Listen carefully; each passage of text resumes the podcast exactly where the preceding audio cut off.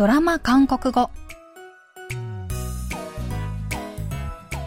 皆さんこんにちは。アンニョンアセヨチョンユソンです KBS ドラマのセリフから日常生活で使える便利な言い回しを皆さんと一緒に勉強するドラマ韓国語。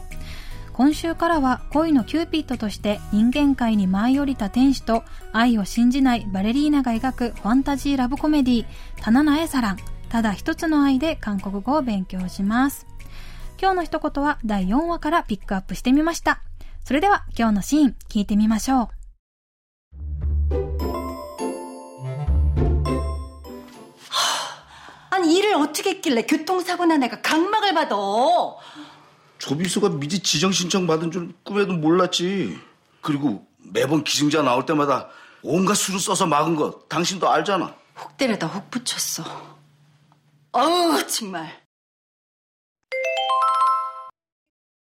꿈에도 몰랐지.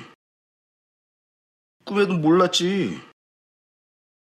꿈에도 몰랐지. 超秘書の角膜を移植され視力を取り戻したヨンソ。ヨンソのおば、ヨンジャは自身が経営していた財団をヨンソに取られるのではないかと気が気じゃありません。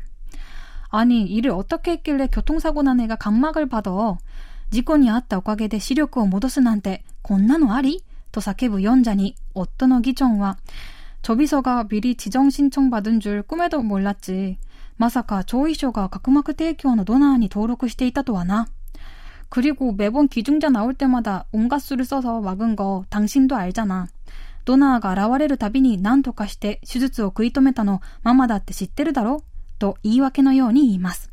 4자와 혹대로다 혹 붙였어. 아우 정말. こんなはずじゃなかったのに もう うと腹を立てます。今日はこのシーンから、くめどもらっち、夢にも思わなかったを練習しましょう。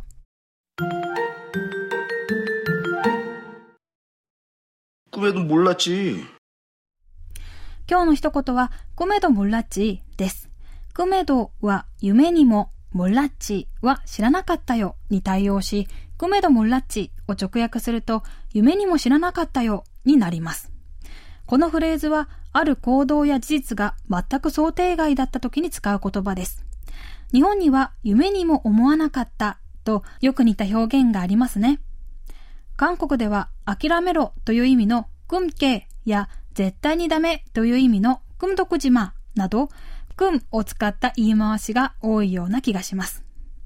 日本語の表現によく似ている今日のフレーズ、覚えやすいと思うので、ぜひぜひチェックしてください。それでは今日のフレーズ、 クメドモラッチを練習してみましょう。いつも喧嘩ばかりしていた二人が結婚すると聞いてこの一言。그두사람이결혼할줄꿈에도몰랐지あの二人が結婚するなんて夢にも思わなかった。トロット歌手に熱を上げている父を見てこの一言。